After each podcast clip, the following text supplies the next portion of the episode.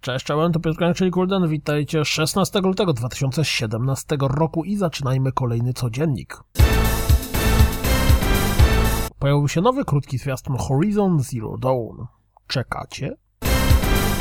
Zwiastun Vertical Drop Heroes HD przypomniał mi, że jakieś 6 lat temu skończyłem tą grę na Congregate. Hmm.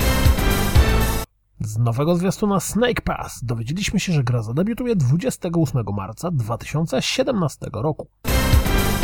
Z nowego zwiastuna Torment Tides of Numenera dowiemy się trochę o pracy reżysera dubbingu polskiej wersji gry. Mothership Gunship, nie, Mother Gunship wygląda trochę jak Bullet Hell z pierwszej osoby.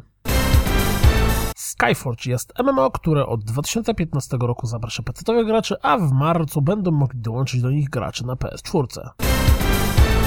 Victor Run Overkill Edition zmierz na PlayStation 4 i Xbox One. No to kto tam lubi klony Diablo? This is the Police zaatakuje konsolę 22 marca 2017 roku. W Too Dark, grę twórcy Alone in the Dark, zagramy 10 marca na PC, PlayStation 4 i Xbox One.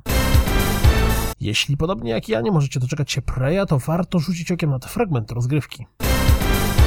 W ramach PlayStation Access pojawiło się trochę rozgrywki z komentarzem z Get Even. W Shovel Knight Spectre of Torment gra się następująco.